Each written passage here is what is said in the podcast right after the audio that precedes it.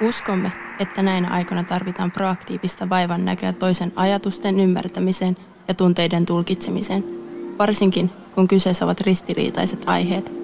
Tässä ohjelmassa luomme rajoja rikkovaa keskustelua.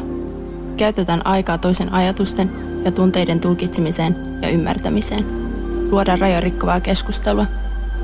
PFT.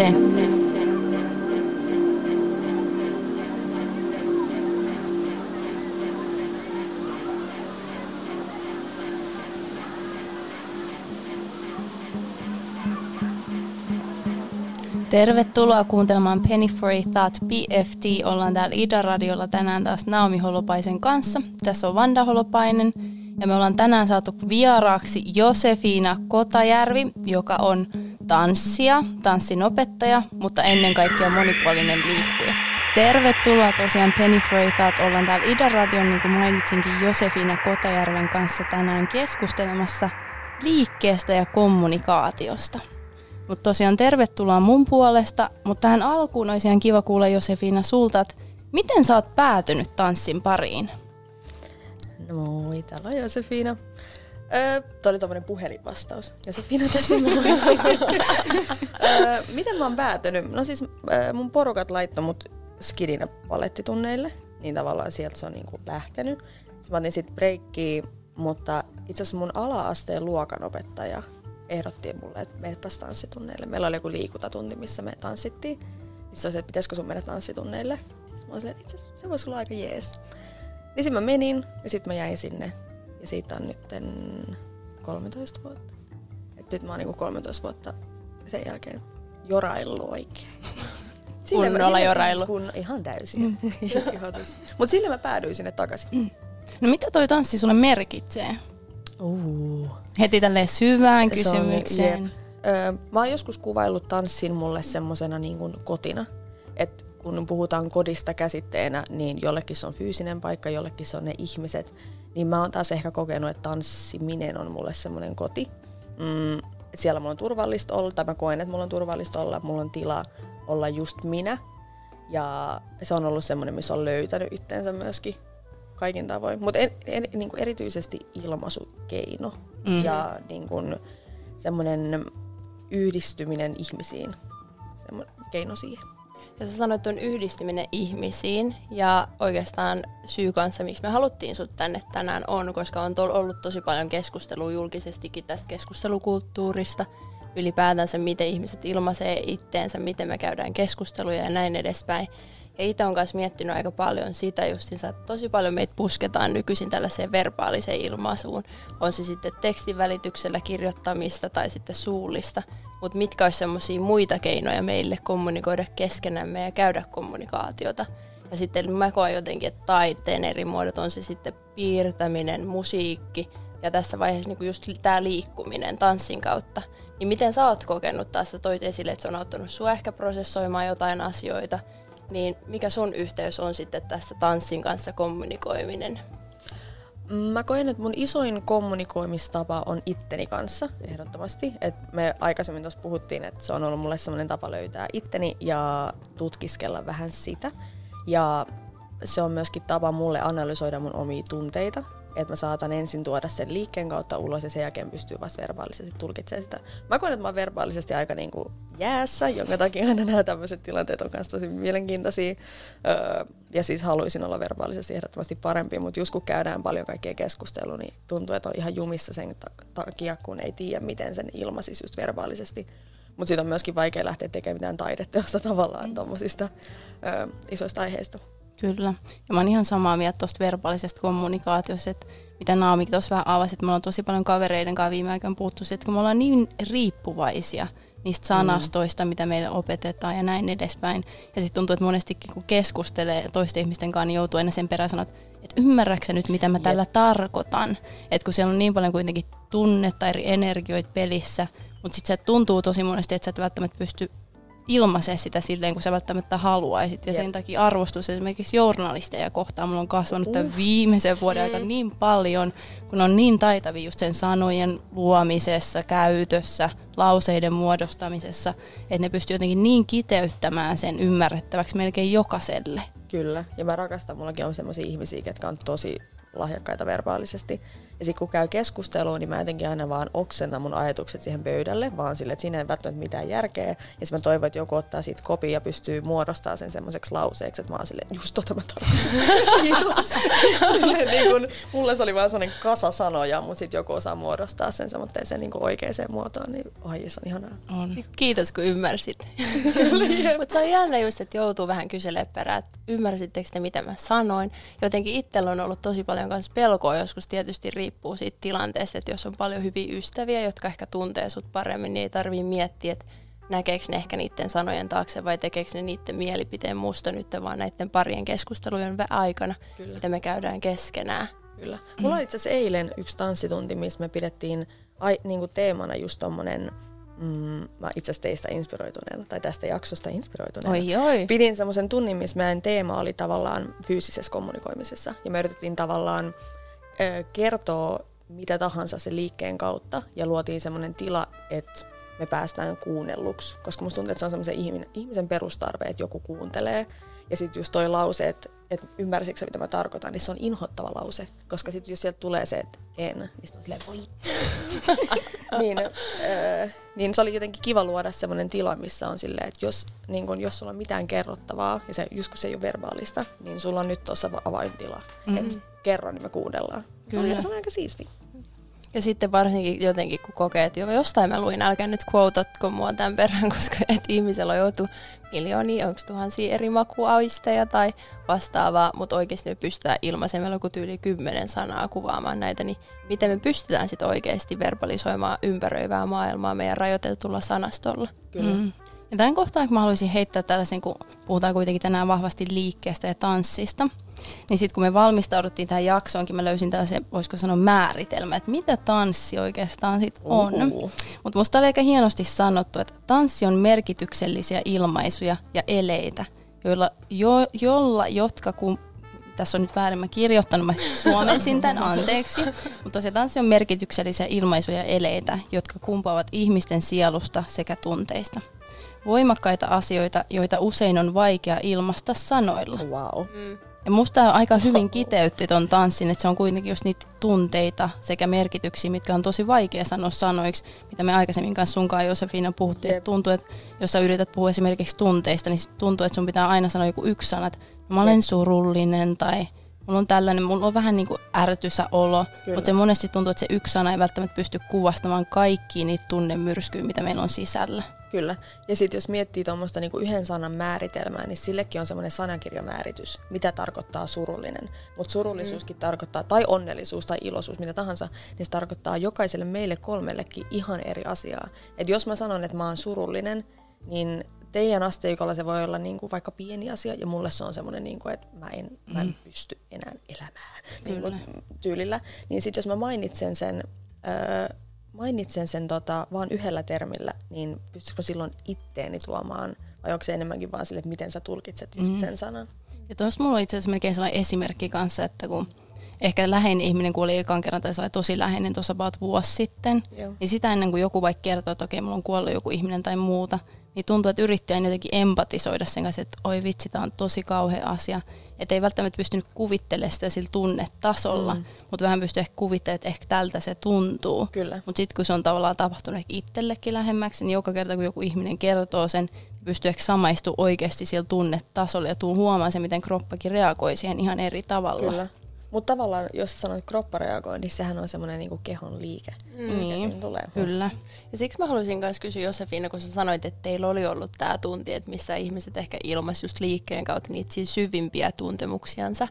Niin mä mietin, että niinku, kävittekö te sit sitä suullisesti kanssa kaikki esitystä läpi vai analysoitteko sitä vai miten tämä sitten kävi? Öö, mä en halunnut siinä heti vetojen jälkeen. Mä halusin, että tavallaan se tunne, mikä sulla on, niin sen jälkeen kun sä oot tanssinut, niin sä voit itse myöskin vielä kokea erilaisen tunne kokemuksen sen jälkeen. Että sulla on ennen sitä ollut, se voi olla joku jännitys. Sitten sä oot päässyt purkaan siihen ja sulla tulee vielä se jälkireaktio. Mutta sitten tunnin päätteeksi mä sanoin, että hei, et ihana, ensinnäkin kiitos kaikille, ketkä jako, ja jos haluan nyt vielä silleen kertoa näitä fiiliksiä meille, koska välillä ei halua, välillä ei halua. Mm. Ajattelen, että se on niinku parempi vaan, että sä saat purettua sen siihen. Mutta sieltä tuli kyllä niinku kivaa kommenttia, että jengi oli löytänyt semmoista rauhaa just siihen ja semmoista niinku turvallisen tilan tunnetta. Että tässä on niinku tuntemattomia jotain semmoisia, ketä mä oon nähnyt joskus, mutta en tiedä nimeä, jonkun mä tiedän vaan vaikka Instagramista. Mutta se tila oli jotenkin niin rauhallinen, että siinä uskalsi näyttää, koska sun ei tarvitse kertoa, mitä sä näytät, vaan se on sulle semmoinen niin oma henkilökohtainen hetki. Mm. Kyllä. Ja mä haluaisin tosta ehkä kysyä sut vähän tälleen aasin siltana kanssa, Joo. että lähteekö liike tai tanssit enemmänkin siitä rytmistä ja musiikista? Vai yritetäänkö me sillä sitten tulkita sitä puhuttua kieltä? Mm. Mä veikkaan, en halua puhua tavallaan kaikkien puolesta, että se on niin vaihtelevaa.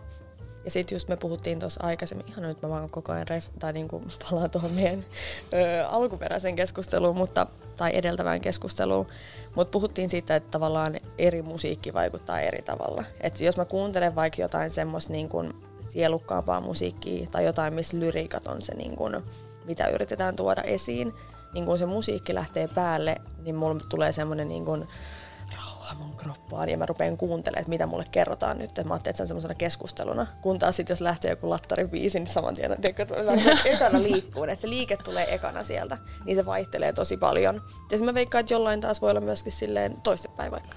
Mm. Oletteko te, sit, kysyä, te koskaan kokeillut tällaista saman juttua, mitä sanoitte, että te olitte teidän mm. tiimin kanssa kokeillut sitä, että te reflektoitte omia tunteita liikkeen kautta. Niin oletteko te miettinyt kokeilla tätä ilman musiikkia? Että oliko teillä tällöin musiikkia oh. läsnä? Tämä oli hyvä. Tota, mä en ole itse tehnyt mun tans- tai oppilaiden kanssa tai tanssijoiden kanssa, mutta mä oon ollut yhdellä semmoisella tunnilla, missä se koko tunti oli ilman musiikkia. Ja yleensä kun me tanssitaan, niin me lasketaan myöskin, tai et sit siellä, koska jos ei sulla ole musiikkia, niin sit sä lasket ees, että on jonkunlainen rytmi. Mutta sillä tunnilla ei ollut edes ää, laskuja, vaan meillä oli vaan liikkeet, sä itse päättää sen tahdin. Ja se oli niin mieletöntä, me laitettiin vielä valot pois päältä. Mutta se oli vähän riski, kun siellä oli joku sellainen kuperkeikka. Mä että nyt mä lennän ihmistä päin. Mutta sun piti aloittaa sillä tavalla, että sulle silmät kiinni, jotta sä mietit tavallaan, niin kuin, että meet johonkin omaan zoneen. Sitten sä aloitat, kun sä haluat. Teet just siinä tahdissa, mitä haluat. Sulla on vaan niin kuin liikkeet järjestyksessä. Ja sitten kun sä oot valmis, niin sä lopetat. Mm. Se oli mieletön kokemus. Se on ehdottomasti jäänyt niin kuin mm. voimakkaana mieleen. Saanko mä kysyä, että mikä sulle jäi siitä mieleen? Mikä oli se kokemus ehkä? En, ehkä se, että öö, mun ei tarvinnut tehdä mitään, mitä kuka niin muut teki. Vaan se oli niin kuin mun hetki, vaikka siinä oli muita. Ja mä sain määrittää tahdin, kun musta tuntuu, että elämäkin on välillä semmoista, että sä et itse määritä sitä sun tahtia. Öö, niin mä sain jotenkin sain määrittää mun oman tahdin siinä ja keskittyä vaan niin kuin siihen, että mitä musta tulee luonnostaan, eikä silleen, että mihin mä laitan itteni. Ja musta oli ihanaa, kun sä jaoit niinkin avoimesti nyt vähän omia kokemuksia. Ja ollaan nyt puhuttu aika paljon siitä just, että miten liike esimerkiksi voisi toimia meidän yhteiskuntana toisena välineenä tai ehkä keinona kanssa lisätä meidän tähän verbaaliseen kommunikaatioon. Tervetuloa takaisin Ida-radiolle, täällä PFT. Ja ollaan tänään tosiaan keskustelemassa Josefiinan kanssa liikkeestä ja kommunikaatiosta. Tuossa aikaisemmin vähän puhuttiin tanssista ja sen merkityksestä, aika paljon sun kokemuksista, että miten sä oot päätynyt tanssiin. Mutta mä haluaisin myös kuulla, kun sä teet kuitenkin koreografeja itsellesi ja sitten kun sä opetat, niin mikä se sun prosessi on, että miten sä lähdet luomaan niitä koreografioita, koska luovassa prosessissa kuitenkin on hyvin vahvasti läsnä just se tunne. Kyllä. Öö, no mä koen, että mulla liike lähtee musiikista ja mm, kun kuuntelen musiikkia päivittäin, niin mä aina, jos joku hittaa, niin mä tallennan sen ja mä voin palaa niihin aina uudestaan. Ja varsinkin, jos on joku lyriikallisesti vaikka semmoinen, niin kuin mikä osuu itselle, niin sitten semmoisena hetkenä, kun on just tavallaan ne tunteet pinnassa, niin sit palaa siihen. On se sitten niin kuin, no nyt mä sanon ilo, suru, mikä, tahansa, mikä tahansa se onkaan. Se voi olla joku yksi lause siinä biisissä, mihin sä palaat. Esimerkiksi eilen, eilisessä biisissä se yksi lause oli What a Life. Ja sitten se oli jotenkin semmoinen, että tuntui hyvältä. Onko se sitten niinku, että se lähtee enemmän tunteen kautta vai onko se enemmän, että sä yrität tulkita ehkä eri sanoja, mitä biisissä on? Mutta sekin ehkä tietysti mm. vaihtelee, että onko tässä kappaleessa jotain sanotusta, onko se mm. millä kielellä, onko se ymmärrettävää Välillä, välillä se on just ne lyriikat, mitä haluaa, ja se on se niin kuin, mä koen, että lyriikoiden kautta se tunne, mutta sitten välillä se on myöskin sitä, että mä haluan tulkita sen itse musiikin. Miten se musiikki on rakennettu, niin tulkita sen fyysiseen muotoon. Vähän niin kuin, että kaikki äänet, mitä siellä musiikissa on, lähtisikin musta. Mm. Että mä olisin niin kuin se semmoinen iso soitin. Mutta onko tästä vähän jatkoa tuon kysymys tulee kanssa, että onko se mahdollista sun mielestä just kääntää sitä puhuttua kieltä liikkeeksi, mutta tärkeintä, että onko se tarpeellista?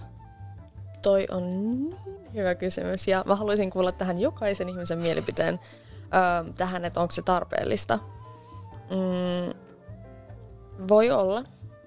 Voi olla ja esimerkiksi omalla kohdalla, kun välillä se just verbaalinen puoli on vaikeaa öö, tai vaikeaa tota, analysoida itsensä verbaalisesti, niin sit enemmän tulkitsee sitä just liikkeen kautta ja rupeaa sitä analysoimaan. Mutta mulla se prosessi on se, että mä eka niin kun tulkitsen itteni liikkeellisesti ja sitten verbalisoin sen. Niin mä koen, että mulle se on tärkeää, jotta mä saan myöskin konkreettisesti jotain ulos. Että se ei jää vaan semmoiseksi pintapuoliseksi öö, tietynlaiseksi tunnetilaksi, mutta mä en tiedä mikä se tunnetila on. Koska sitten mä oon vähän niin kuin semmoisessa laatikossa, missä niin mä en tiedä mitä siellä tapahtuu tai minkä värinen se on, mä vaan oon siellä. Niin sen takia mulle on niinku tärkeää jos määritellä vaikka, että minkä värinen se laatikko sit on, jotta mä saan niinku jotain konkreettista siitä. Mutta en mä tiedä, onko se kaikille. Ja mm. tavallaan niinku tunteet on semmoisia, että jokainen käsitellään ne eri tavalla. Ja ylipäätään vaikka käsitys itsestä, että se käsitellään niin eri tavalla. Että jos sä koet, että se, että sä määrittelet sen sulle verbaalisesti on tarpeen, ää, niin tutki sitä ja haasta sitä. Se on mulla ainakin silleen työn alla. Mutta jos tuntuu, että se on sulle jopa helpompaa, että siinä ei ole semmoista määritelmää, niin sitten jättää sen rauhaan. Kun mä oon kanssa joskus miettinyt että ihan pelkästään niin kuin kokemuks, kokemuksien kautta, että sanotaan, että jos sä meet illalliselle kavereiden kanssa tai perheen kanssa, ja monesti me puhutaan sen aikana vaikka, että miltä ruoka maistuu ja näin mm. edespäin, niin että vaihtuisiko se, olisiko se kokemus ehkä voimakkaampi, jos sanotaan, että kaikki olisikin hiljaa sen illallisen aikana, sitten kaikki jakaisi sen niin kuin maut ja tällaiset, mutta sitten keskusteltaisiin vaikka sen jälkeen. Uh. Mm. Et Sä se... esimerkiksi sanot mm. vaan aina, kun me ollaan kävelyllä, sitten on se, ah, ihana taivas, ihanat puut, sitten vaan yleensä on se, että voidaanko vaan olla hetki hiljaa ja nauttia tästä. Puhutaan myöhemmin. Puhutaan myöhemmin. niin.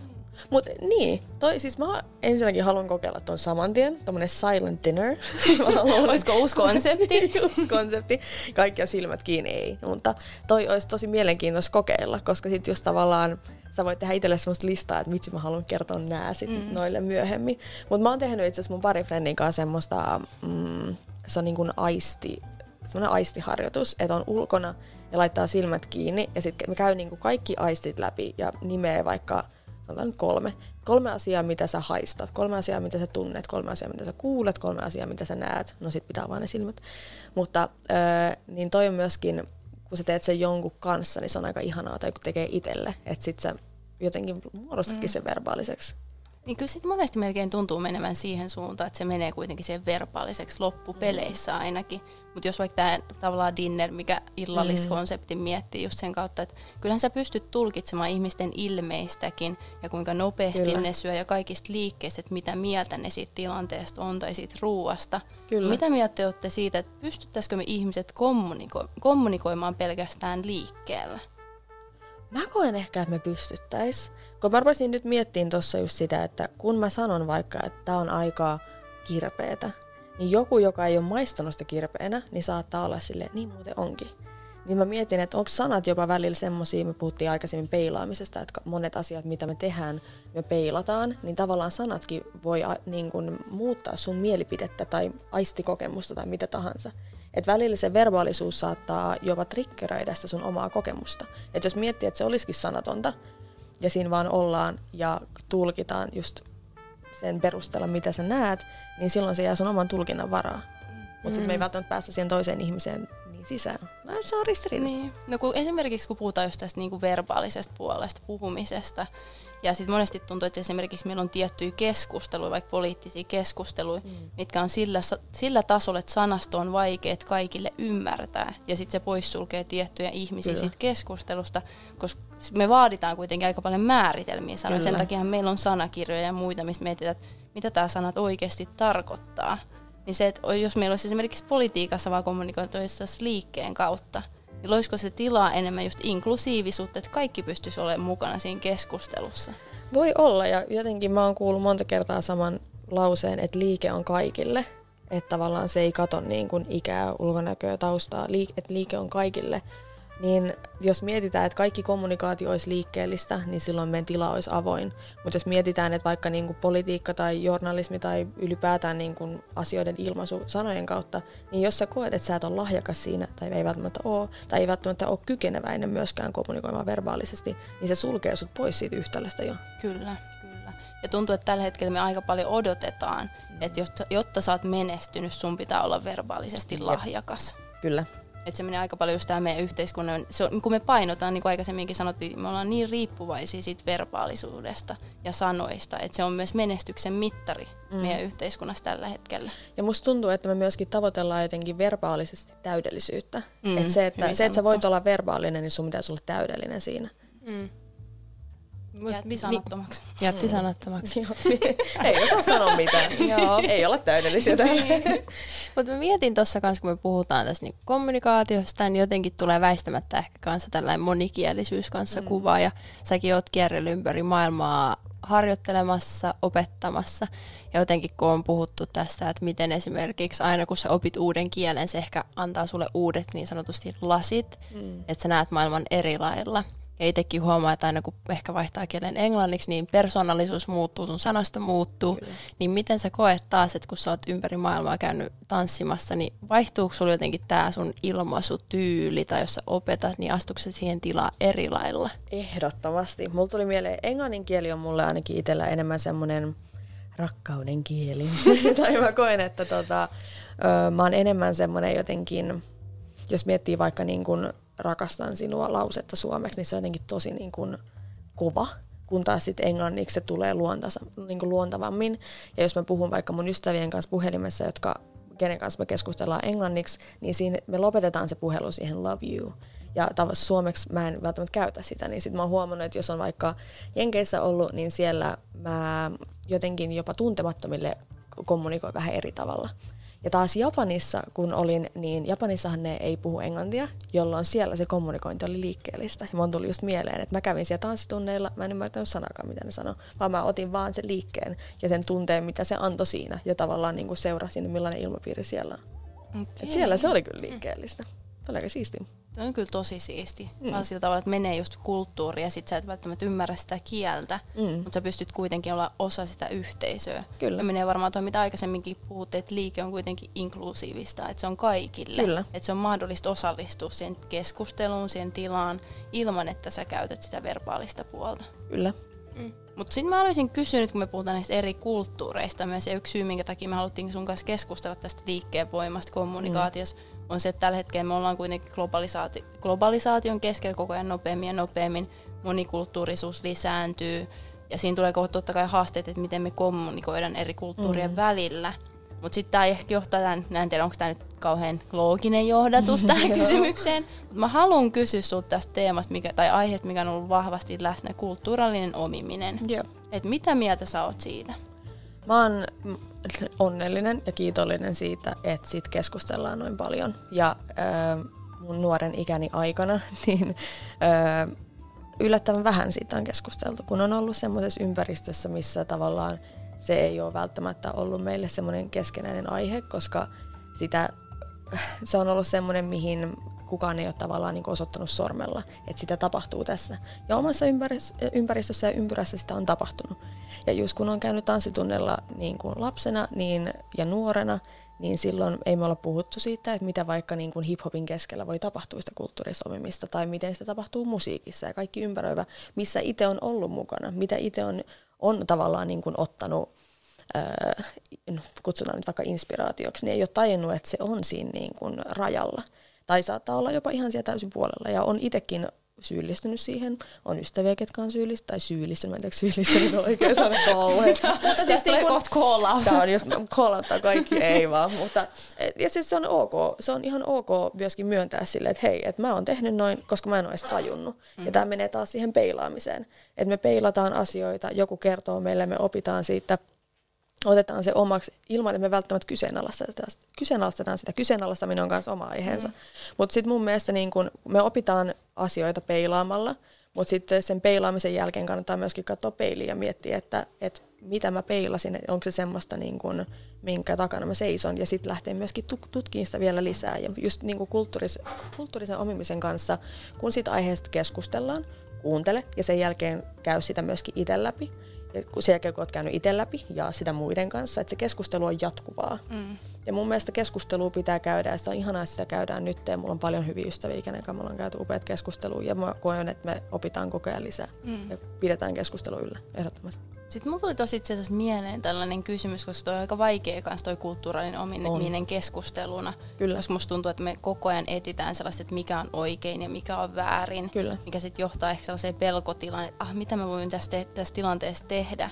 Mut mitä mieltä sä oot, että menisikö tämä keskustelu ehkä eteenpäin, jos me mietitään tässäkin kulttuurallista tai no tämä tanssiskenee mm. esimerkiksi kulttuuraalisessa omimisessa enemmän just siinä kommunikaationa, kun sä oot puhunut tuosta peilaamisesta, mm. se on aika paljon peilaamista sen sijaan, että me nähdään sitä ehkä tai sen, mm, onko se tietotaito tai Joo. tekniikkana. Mm. Että se, totta kai jos me puhutaan vaikka tekniikasta tai liikkeistä itsessään vaan tällaisina, mm. niin se saattaa mennä he, aika helposti sen kulttuuriseen omimiseen. Mutta mitä jos on. se olisikin kommunikaatiot, koska me aina peilataan kommunikaatiossa meidän Kyllä. ympäristöön. Kyllä, ja jos me mietin nyt vaikka somekeskustelua, ja kun mä sanoin, että itse on verbaalisesti huono, niin ö, jos joku kirjoittaa jonkun hyvän tekstin, niin mä saatan olla sille, jes, tää on se mitä mieltä mä mm. oon. Mutta se saattaa välillä myöskin mennä väärin, väärinpäin. Että mä saatan lukea jotain, joku on kirjoittanut oman mielipiteensä, ja sitten koska se on kirjoitettu niin voimakkaalla sävyllä, ja niin, että se, kuka sen on sanonut, niin on niin kuin, niin voimakkaasti sitä mieltä, analysoinut tai verbaalisesti sanonut sen niin hyvin, että sitten mä otan sen itselle kanssa mielipiteeksi, mutta sitten mä saattaisinkin olla eri mieltä. Mm. Et sen takia niin kuin kommunikointi on semmoista, että pitäisi vaan uskaltaa myöskin itse sanoa. Tämä on itselle semmoinen niin kuin, knock knock, muistapas tehdä näin. Että uskaltaa vaan sanoa, ja sitten jos joku sanoo, että no toi oli vähän hassu ajatus, tai nyt sä sanoit jotain mm. väärin, niin sitten sanoit ok, ja mietitään sitä uudestaan. Mutta ehkä just silleen, että jos käytäisiin vaan laajemmin ja avoimemmin keskustelua ja annettaisiin myöskin tilaa siinä, mun mielestä niin kuin kommunikointi on tärkeää, että siinä annetaan tilaa toisille. Myöskin ja kaikille, niin siinä oppii aina uutta. Ja kyllä mä oon aika paljon miettinyt just esimerkiksi sosiaalista mediaa ja sitä kommunikaatiota, mitä me siellä käydään koska aikaisemminkin puhuttiin, niin sehän on täysin, no onhan siellä totta kai kuvia ja mm. videoita ja tällaista, mutta se on aika pääsääntöisesti ollut vielä sitä tekstipohjasta. Kyllä. Että siellä ei ole edes sitä äänensävyä, että siellä ei oikeastaan Kyllä. mitään, siinä on pelkästään ne sanat. Kyllä. Senkin takia ehkä itsellä monesti on välillä pelko, että uskallanko mä kirjoittaa tätä asiaa näin, kun mm. mä oikeasti sen ehkä näkisin ihan raakana. Kyllä. Koska tuntuu, että aika paljon joutuu jopa editoimaan että okei, miten mä nyt ilmaisen, tuleeko tämä tunne täältä oikealla lailla läpi, koska siinä oikeasti on vaan ne sanat. Mm. Mutta se just, että jos meillä olisi vähän enemmän kanssa asioita siinä läsnä kuin pelkästään ne sanat, niin sitten me pystyttäisiin oikeasti näkemään niiden sanojen taakse, että hei, täällä on tämä ihminen. Että se ei ole vaan se mielipide. Kyllä. Ja toi on somessa semmoinen asia, mikä mua itseäni ainakin sille vähän inhottaa just, että meillä on niinku ihmisistä käsitys vaan sanojen, kuvien ja videoiden perusteella, mutta siitä puuttuu just se ääni ja äänensävy. Kyllä. Ja se on se, mikä tekee meistä ihmisiä myöskin. Just ehkä se sielu kanssa, mistä ollaan sielu. puhuttu. Se Kyllä. sielu jää ehkä puuttumaan, just mitä mä näen tanssissa, vaikka mm. mä en mm. ole itse tanssia, mm. mutta mä näen, että se on vähän sellainen ihminen, kun se on haavoittuvaisimmillaan. Että sä oot vaan se ihminen. Sä sanoit aikaisemmin jotenkin, että paljaana, alastomana, mm. vaikka sä et ole no, fyysisesti alastomana, mutta sä oot niinku sielulta alastomana Kyllä. siinä tilanteessa. Kyllä. Ja te mainitsitte paljon, tota, että aikaisemmin vaan mainitsit, että joo, maailma globalisoituu, ihmiset liikkuu enemmän ja enemmän ja teknologia kehittyy jotenkin se kanssa, että jotenkin maailmat tulee niin sanotusti ehkä lähemmäksi yhteen.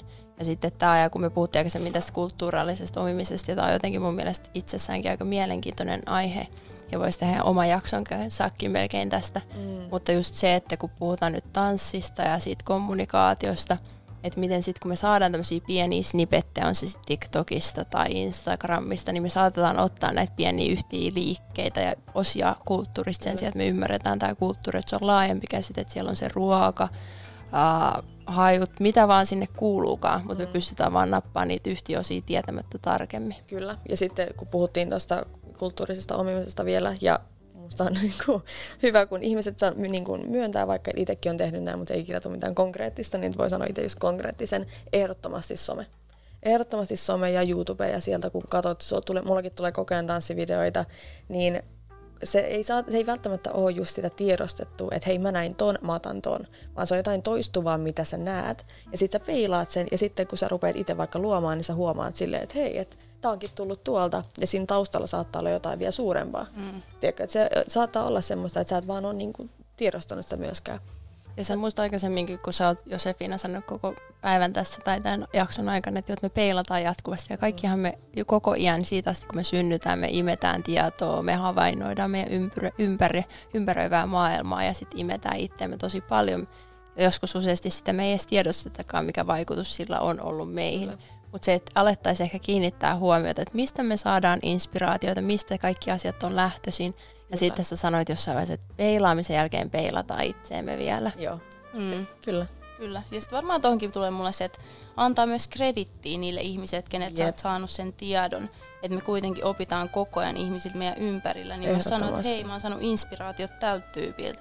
Että kreditoi niitä ihmisiä, mistä se on tullut. Kyllä, ja kiittää myöskin niitä ihmisiä. Kyllä. Se on tärkeää myöskin niin kertoa niille, keneltä sä oot saanut sen inspiraation, että hei, sä inspiroit mua. Mm, kyllä. Ja virheitä sattuu kaikille, mutta opitaan ja sitten kun tiedostetaan, niin lähdetään muuttaa niitä käytäntöjä ja malleja.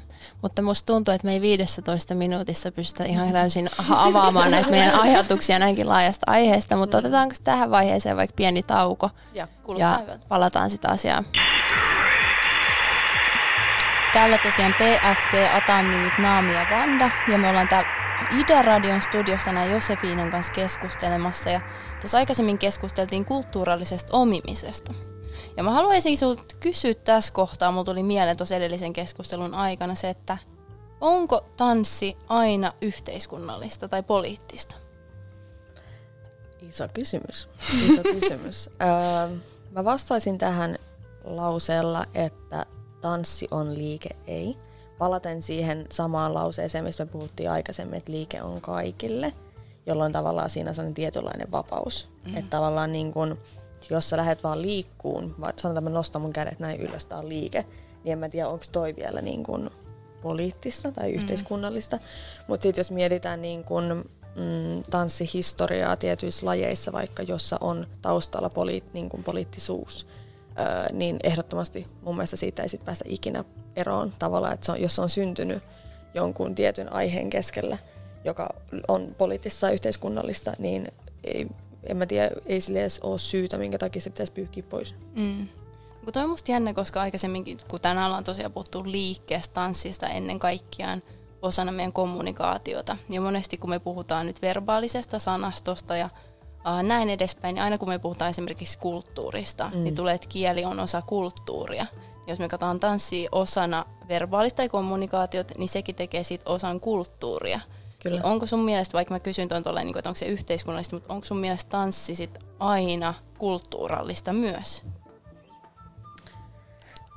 Mä niin. käänsin tämän kysymyksen tuosta yhteiskunnasta siihen kulttuuriin, koska mä kuitenkin koen, että se yhteiskunta aina vaikuttaa meidän tapaan kommunikoida ja meidän sanastoon ja näin edespäin. Ja siinä monesti aina reflektoituu myös se maa, missä me ollaan totta kai. Mm. Että sä toit tuon hyvin esimerkin tuosta Minä rakastan sinua. Mm. Tai esimerkiksi me ollaan tällä viikolla kaverin kanssa puhuttiin siitä, että, että meillä jotenkin kolkuttaa Suomessa sana rotu.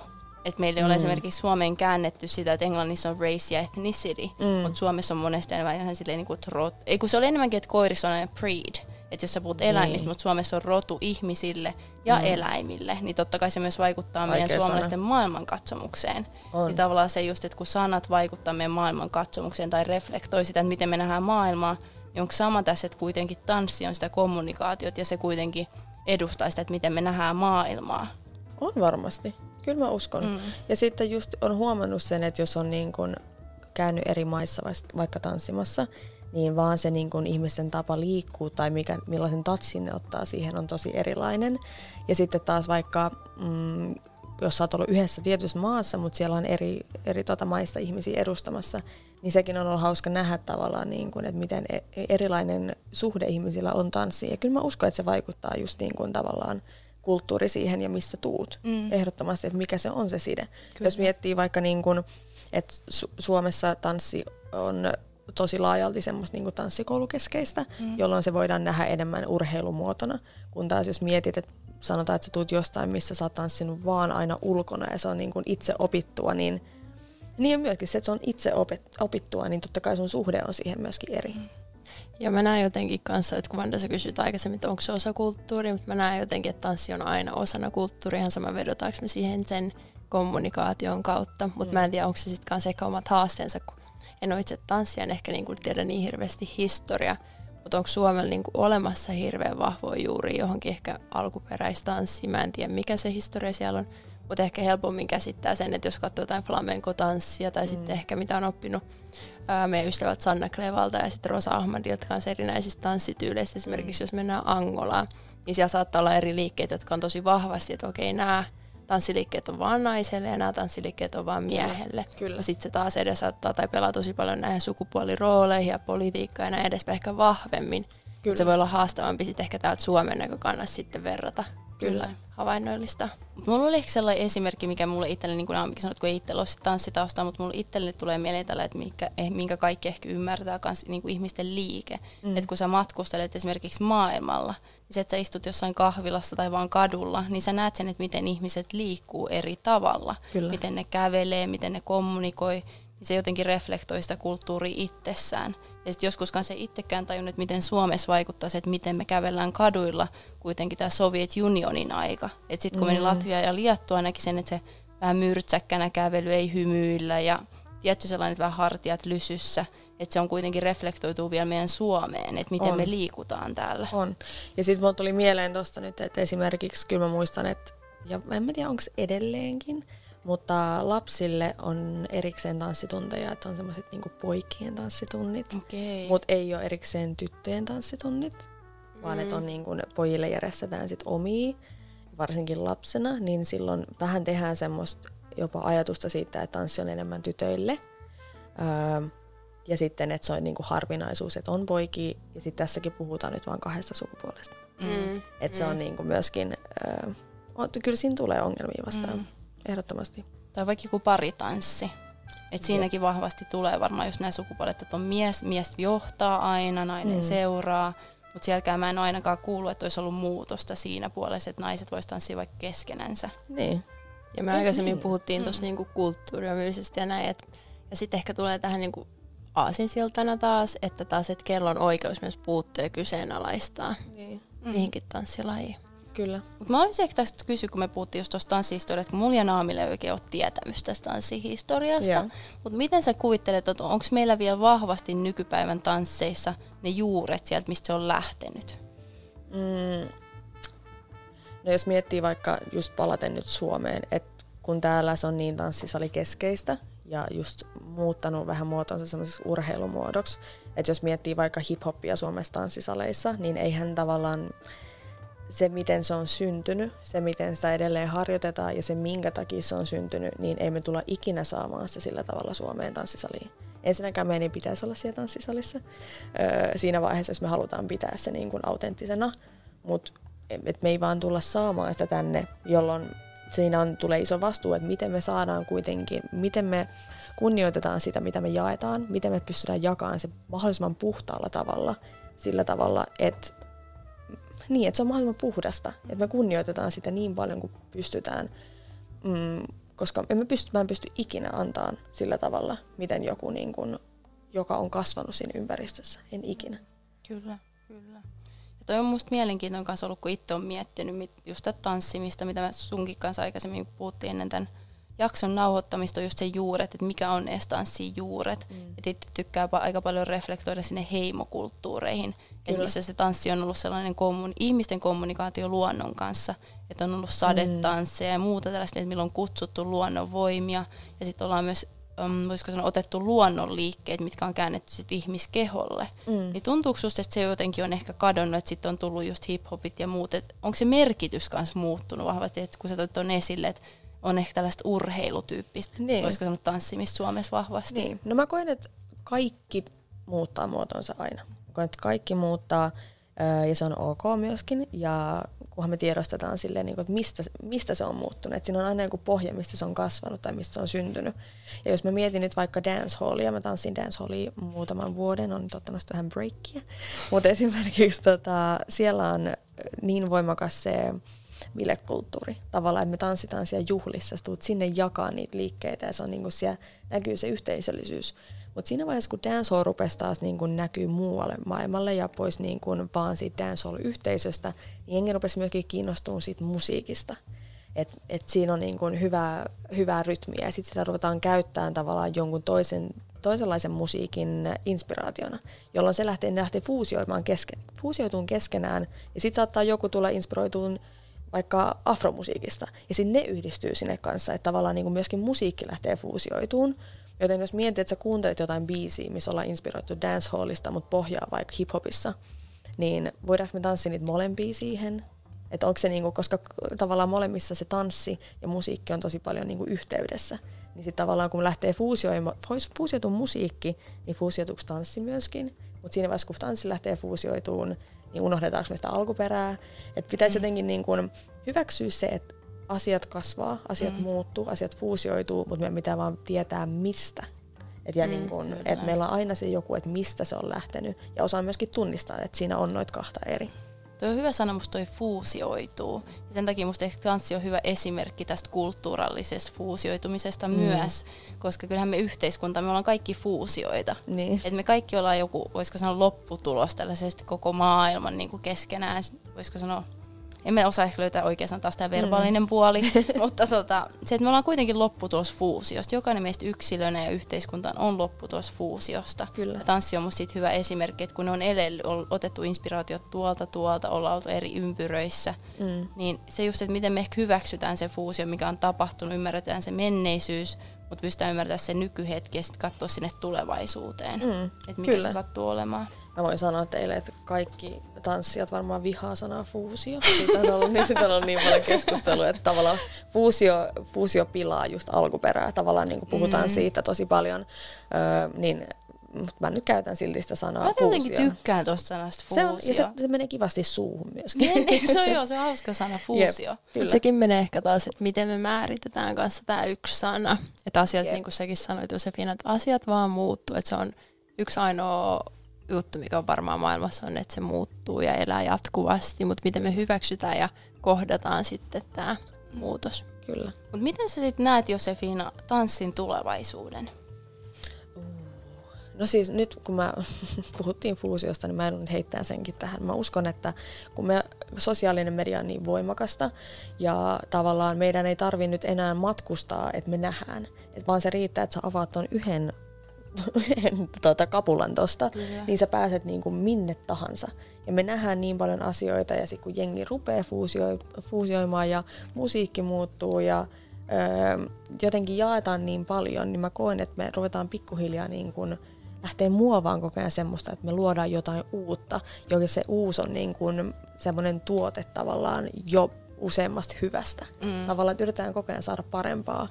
Niin mä koen, että tämä tulee lähteä mössöityä tästä, että mm-hmm. niin kun, että ruvetaan yhdistelemään tosi paljon, mutta mä toivon, että se muutos just niin kuin nykyisten keskustelujen pohjalta on se, että jos me lähdetään tai hyväksytään se, että kaikki muuttuu nyt koko ajan, koska myöskin musiikki muuttuu, niin me mennään myöskin sen musiikin mukana. Se on vaan niin kuin fakta. Niin kauan kuin me tanssitaan musiikkia, me mennään musiikin mukana. Mm. Jos se muuttuu, niin me muututaan myöskin.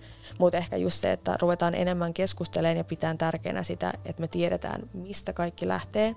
Ja että osaisi tunnistaa myöskin sillä tavalla, että okei, okay, mä näen tuommoista fuusioitumista ja mä osaan yhdistää, mitä siinä on. Sanotaan, mm-hmm. että se on vaikka se dancehall hip-hop, niin sä osaisit yhdistää silleen, että hei, ne on selkeästi lähtenyt fuusioitumaan tässä keskenään. Mutta sitten jos tämä kombo lähtee taas fuusioitumaan joku toisen kombon kanssa, niin siitä tulee niinku iso mössö. Mm, Mutta ehkä vaan sille tiedetään niinku vielä voimakkaammin niitä alkuperiä. Joo, toi on musta hyvä. Ja varmaan itse mulla on myös hyvä esimerkki tuosta fuusioitumisesta, että on kokenut sen esimerkiksi suomen kielessä. Mm. Että nykyisin on tosi paljon tätä finglishia. Yep. Ja sen todensa aika vahvasti, kun valmis tennis, sit siellä oli näitä nuorempia, voisiko sanoa 10-14-vuotiaita. Sitten siinä tuli jossain vaiheessa se trendi niin kuin LOL-sanalle, LOL, mitä porukka rupesi käyttämään. Sitten nämä, kans, nämä lapset rupesi käyttämään sitä sanaa. Sitten mä joskus kysyin sitten, että tiedättekö te, mitä tämä sana tarkoittaa? Sitten ne oli silleen, että ne vähän naure, naureskeli siinä kikatteli ja sitten oli se, että no, ei oikeastaan. Sitten mä selitin niille, että se tarkoittaa laughing out loud. Että se on niin kuin, että te nauratte. Sitten tämä oli hyvä esimerkki siitä fuusiosta, mutta jos ei ymmärrä sitä alkuperää. Että totta kai hyväksytään, että asiat fuusioituu, mutta että katsotaan sinne alkuperään myös. Mm. Ja musta tuossa on just että niin kuin sä soit, että teknologia muuttuu, se tuo eri asioita, se on varmasti muuttunut ennen vanhaan, on matkustettu jonnekin paikkaan esimerkiksi oppimaan erinäisiä liikkeitä, oppimaan kulttuurista, mm. mutta tänä päivänä kun kaikki on niin helposti saatavilla, niin se tietysti muuttaa myös meidän kulttuureja. Kyllä. Mutta taas, että miten me nyt niin kuin lähdetään, tiedostetaan aina se ehkä, että mistä just sä sanoit historia, mistä kaikki on lähtöisin, ja sitten myös se, että mikä on se oma paikka kanssa puuttua kyllä, asioihin ja lähteä kyllä. muuttamaan. Kyllä. Mun on pakko heittää nopeasti heitä viimeinen, heitä suomen viimeinen. kielen. Oh, oi, onko tämä viimeinen juttu? Mun mielestä tämmöinen yksi sana, joka mä en edes niinku kyseenalaista sitä enää, että se on englanninkielinen sana, on nice. Musta Joo. tuntuu, että sitä käytetään niin paljon. Ja mun pikkusisko, joka on kymmenen, niin tuli mulle ja sanoi nice. Jo, se huomaa, se elää, se elää. Mutta niin kuin mä sanoin sulle tässä tällaisen valomerkin niin sanotusti, mm. Mutta on ollut ihana keskustella sun kanssa, Kuin Josefiina. Mutta ehkä sellainen viimeinen asia, mitä mä haluaisin, että ihmiset huomaa tässä on, että kyseenalaistetaan sitä meidän tapaa kommunikoida mm. ja mietitään erilaisia asioita, että ei olla kiinni niissä vanhoissa tavoissa, mitä me ollaan totuttu käyttämään ilmaisemaan omaa itseämme. Kyllä. Mm. Ja toikin, joo, toi oli itse asiassa tosi hyvä lause, että kokeilee myöskin eri kommunikointitapoja. Et me Kyllä. ollaan opittu johonkin yhteen ja voi olla, että se ei ole ollut sille toimia, mutta kokeile jotain uutta. Ehkä sä opit siitä itsestäsi enemmän, pystyt itse, itse ilmaiseen enemmän ja opit muilta Just myöskin näin. paremmin. Tuo oli musta hyvä lopetus tälle jaksolle. Joo. Kiitos sulle Josefiina, että tulit käymään täällä. Valomerkki käy. Tällä erää. Mä haluan kiittää teitä, että olette kuunnellut. Ens, ensi kuussa tulee uusi jakso kanssa. Käykää kuuntelemaan vanhat jaksot kanssa. Ja kertokaa teidän mielipiteet. Laittakaa huisataa tai Josefiinan Instagramiin. Laittakaa Kyllä. seurantaa Josefiina. Mutta kiitoksia teille kaikille. Kiitos. Kiitos. Eat the radio.